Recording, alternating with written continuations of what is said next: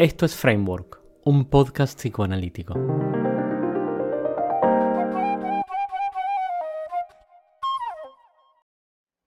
¿Quién sos? Sou Susana Magalhães Beck, psicóloga, psicanalista. ¿Qué es una persona para vos? Uma pessoa é algo complexo. Uma pessoa é uma, uma personalidade é, que tem pensamentos, afetos, que se relaciona, mas que tem um corpo também, é, que age né, nesse mundo da realidade compartilhada, mas que basicamente é, é um ser de complexidade. ¿Pensás que el psicoanálisis sirve para algo? ¿Para qué? Sim, sim, serve. Eu acho que a psicanálise é muito útil. Me foi útil como experiência pessoal, na minha própria análise, com meu analista, que me abriu portas e janelas para poder ser mais quem eu sou. É, e agir, lidar com as coisas, e pensar, e me emocionar com mais liberdade. E penso que a psicanálise é muito útil para isso, né? Para que é, seja um encontro onde duas mentes é, possam se relacionar, mas que o analista, de certa forma, conduza um processo é, de transformação, né? mas que ele está implicado junto. Então, acho que essa é a parte difícil. Ele está implicado e acho que ele vai sofrer transformações também. Uh, mas que faz com que as pessoas uh, possam lidar com seus sofrimentos uh, de uma forma a não se paralisarem né? e, e a, a fazerem desse limão uma limonada, como a gente diz no Brasil, né? e a poder a poderem se sentir mais apropriadas de si mesmas, mais mais à vontade, com mais recursos, né, para lidar com as outras pessoas também e se relacionar e poder viver, poder estar tá nessa vida, né? Porque é, o que a gente vê na clínica são pessoas que não podem é, muitas vezes estar vivendo uma vida que elas poderiam, né, e aproveitando o que se pode aproveitar da vida, né, que já é complexa e, e tem seus desafios. ¿Qué es lo más sorprendente que leíste o escuchaste en o sobre el psicoanálisis en los últimos tiempos? Mais surpreendente é difícil, acho que pensar uma coisa, né? Porque são muitas. Mas para mim o mais surpreendente depois que passei pela por todas as descobertas do Freud, pela obra do Freud, foi o Bion, né? É... E, e, o que sempre acho que me impactou e me impacta é esse instrumento que o Bion fala sobre a intuição. Né? Acho que isso é muito surpreendente. É e às vezes é tomado de forma corriqueira, às vezes é tomado de forma. É, ah, como algo sim, o Bion falou, tem que ser usado, mas é, é, é algo muito profundo e é algo que envolve muito a mente do analista, que tem que estar muito preparado né, para receber a intuição.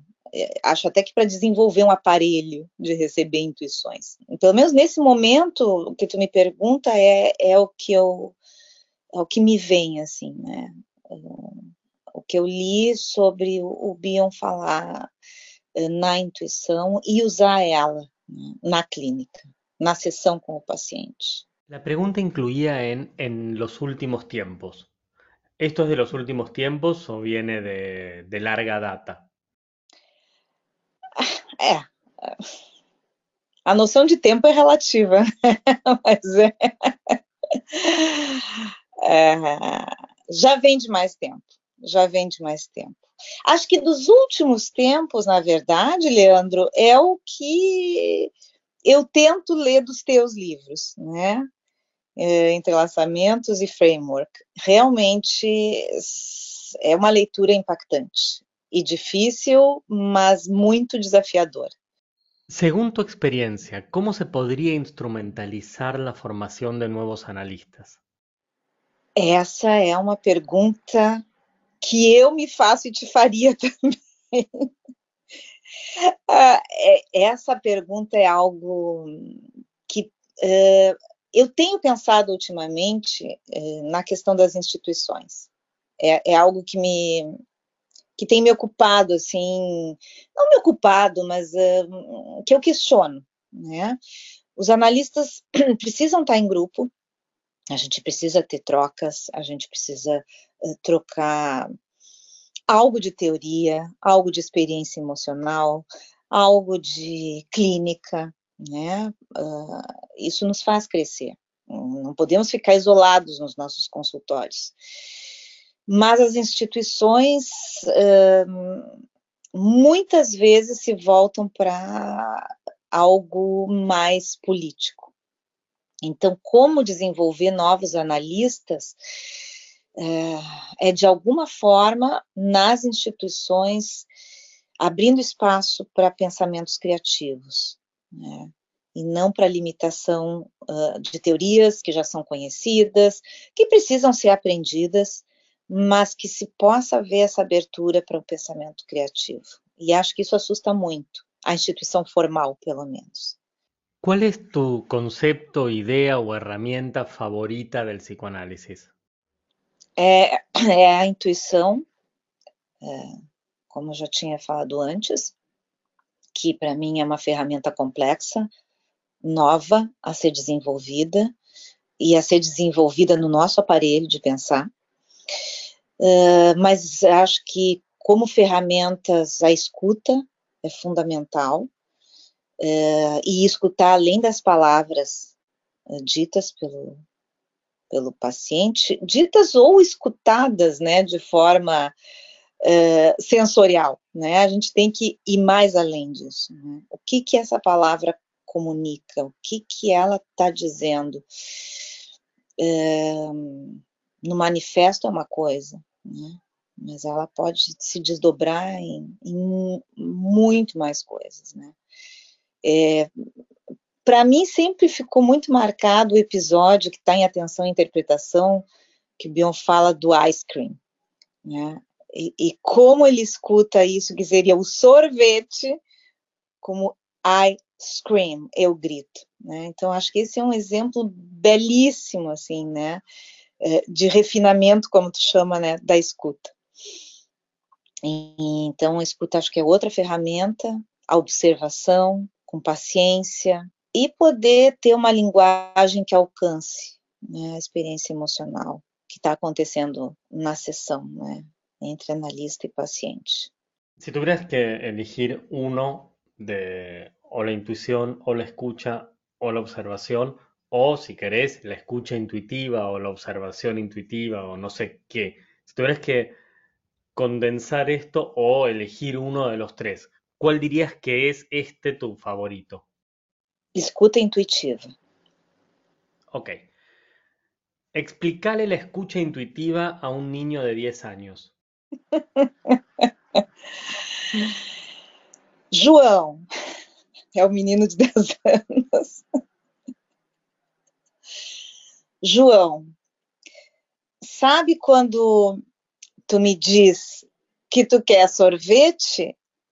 eu acho que tu está me dizendo que tu está gritando por ajuda. Isso é escutar intuitivamente. Ou, João, quando tu me diz uma coisa, eu acho que tu está querendo me dizer mais coisas nisso que tu me diz. E acho que devem ser essas, enfim. Explicarle a escucha intuitiva a um jovem de 18 anos. Pedro, quando a tua namorada disser que ela tá muito braba por alguma coisa que tu fizesse, talvez ela esteja dizendo que tu precisa te aproximar de uma forma mais afetiva e não escutar só que ela está braba. Explicarle la escucha intuitiva a um universitário. Escuta intuitiva é o que um autor chamado Bion diz que temos que ter para podermos captar o que está na mente de um paciente é, e que ele diz com as palavras que ele diz, mas que tem é, uma série de representações contidas nessas palavras e que é, podem fazer sentido de acordo com tudo que está sendo uh, sentido e falado e experimentado numa sessão com um analista e um paciente. Explicarle agora a escuta intuitiva a um colega.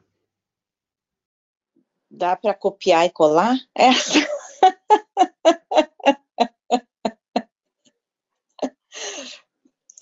Bom, um, escuta intuitiva é algo que seria muito bom uh, você treinar né, na sua clínica, uh, para que quando um paciente chega e diz uh, que tem um diagnóstico de TDAH, por exemplo, de transtorno de, e déficit de atenção, ele pode estar tá, dizendo que para ele sempre faltou muita atenção e que nunca olharam para ele. Então, é sempre algo que vai além, além do que as palavras uh, dizem. Que ideias estás pensando nestes tempos?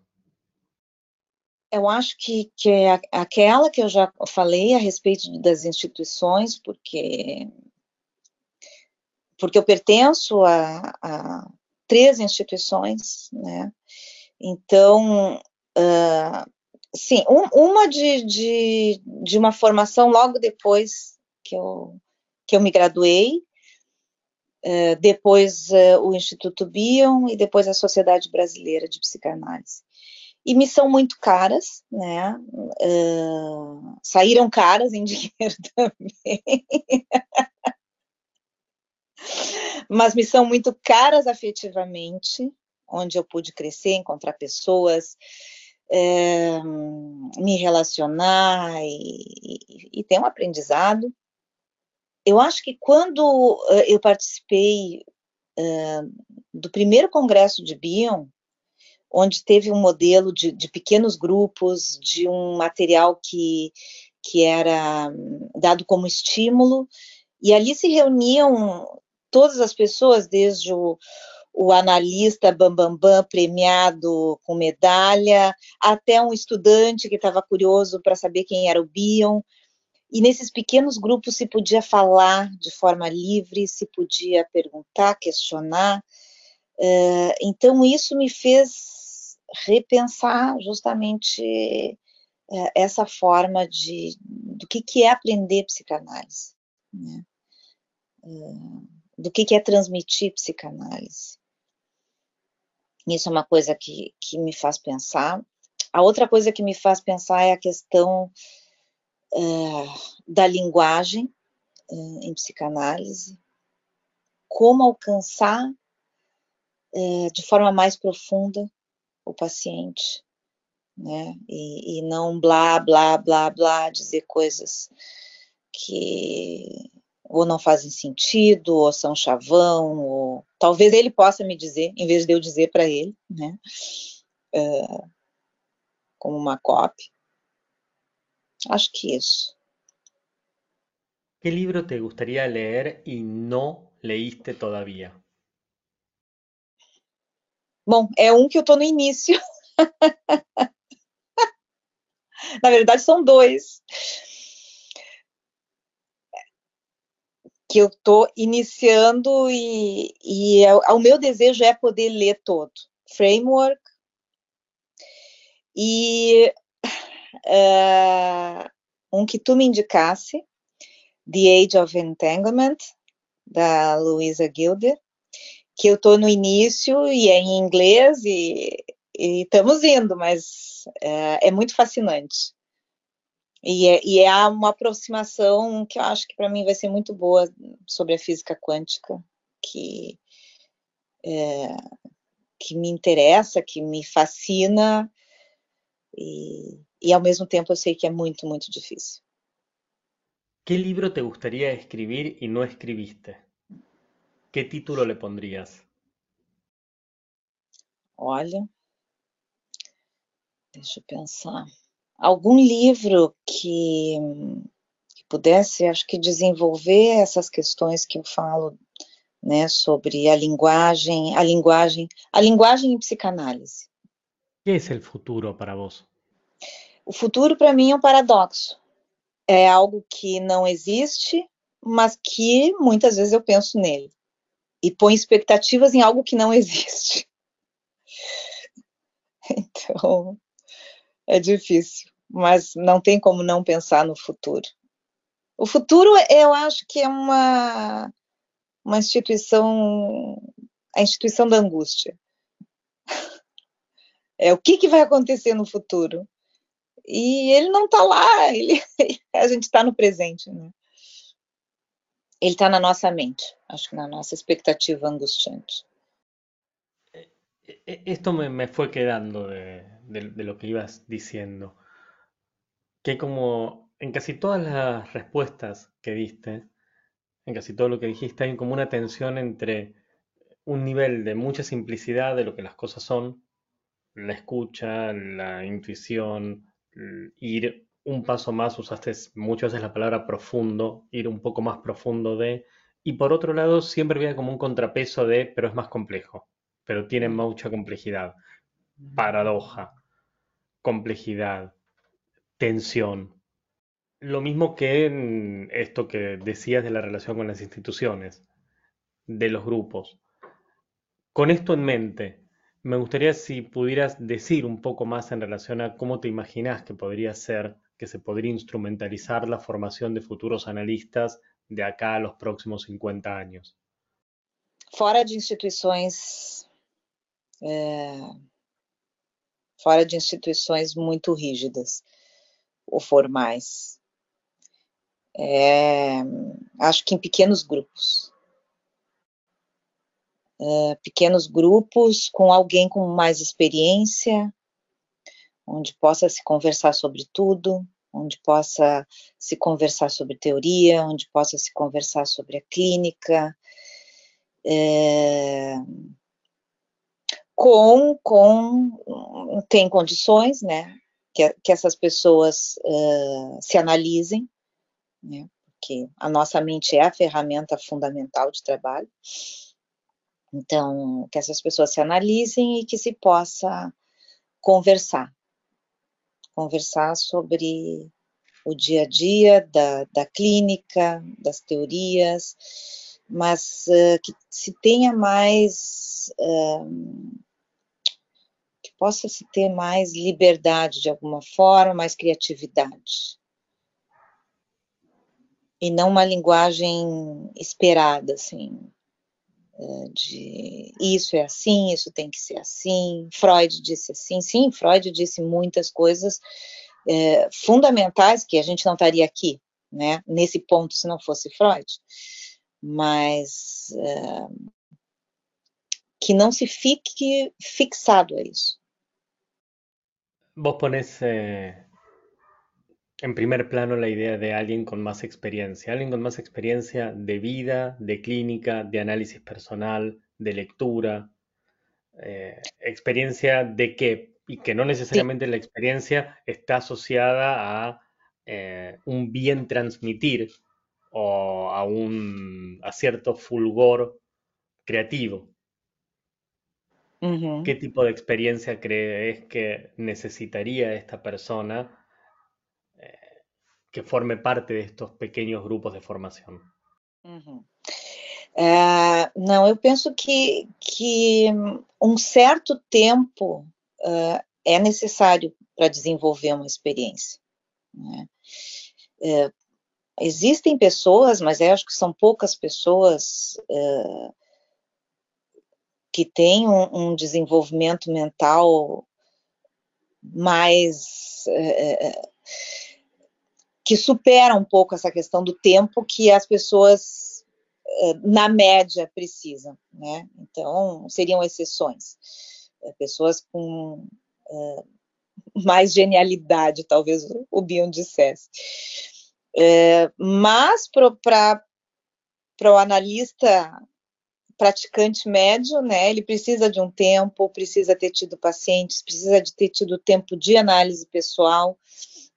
Então, eu penso que, que essa pessoa com mais experiência é, com mais experiência em análise pessoal, de tempo, mais experiência uh, de clínica, né, e talvez de vida também. Não são é, condições que a gente carimbe pronto, ali está a pessoa perfeita, né? Mas, mas ajuda. que querias callar ou dizer e não te perguntei?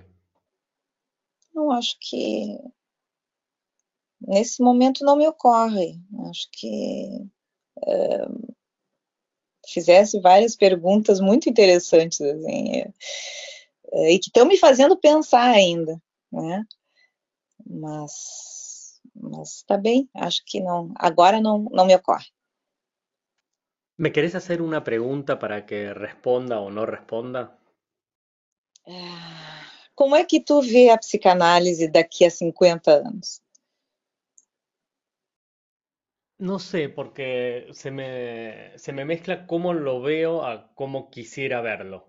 Lo veo más o menos igual porque en mi experiencia pasada no tengo mucho optimismo en cuanto a la capacidad para sacudirnos nosotros psicoanalistas de cierto dejo conservador y reverencial a, lo que damos en llamar los grandes maestros. Esto se genera, esto se construye, se levanta como un obstáculo enorme para la formulación de avances reales y ciertos en cuanto a técnica o esto que vos llamabas la escucha intuitiva para el trabajo con pacientes. ¿Cómo me gustaría verlo? Mm, muy reformado, tanto al psicoanálisis como los psicoanalistas. Creo que tenemos mucho para aprender de otras ramas del conocimiento o saber eh, en cuanto a la vitalidad de pensamiento, de renovación de ideas, de posturas, eh, la forma de presentar ideas y de compartirnos y salir un poco de este corset que venimos reproduciendo hace 120 años. Hay una tensión entre las expectativas eh, realistas que tengo de cómo lo, cómo lo veo de acá a 50 años y cómo me gustaría verlo en principio creo que hay una responsabilidad en todos nosotros, en vos, en mí, en cada uno de los analistas, de en qué medida colaboramos para ver el psicoanálisis dentro de 50 años lo más parecido a cómo queremos verlo, sea lo que sea esto. Mm, por ahí, eh, aventuras o divertimentos como este podcast, este conversar con vos ahora, formen parte de un intento por favorecer que nos escuchemos un poco más, a ver qué pensamos realmente y a partir de escucharnos, no simplemente hablar y decir, sino también poder escuchar y asimilar lo que nuestros colegas, nuestros compañeros de profesión tienen, nos permita pensar en cosas en las que no habíamos pensado de una manera novedosa. Déjame ahora una pregunta para el analista que responda después de vos. ¿Cómo es que tú achas que mm, as pessoas vem atualmente a psicanálise? As pessoas que não estão embrenhadas no mundo psi, né? O que, que elas pensam sobre o que é a psicanálise hoje em dia? La analista que respondeu antes de vos te deixou uma pergunta. ¿Eres feliz? Muitas vezes. Muitas vezes. Então, dá para o gasto. No es poco. muchas veces no es para nada poco y te convierte en una cosa casi rara. Susana, muchísimas gracias por haber participado de, esta experiencia, mm, por la honestidad con la que respondiste, eh, las risas, que fuiste intercalando. La verdad, no se nos puede ver las caras, pero estuvimos los dos con una sonrisa durante toda la grabación del episodio. Así que para mí es un, privilegio enorme poder tenerte acá, eh, poder conversar con vos, escucharte pensar. Así que quería agradecerte muchísimo en nombre mío y de, bueno, de las personas que decidan invertir tiempo que no van a recuperar nunca más en escucharnos, en escucharte. Así que muchísimas gracias. Ah, yo que agradeço.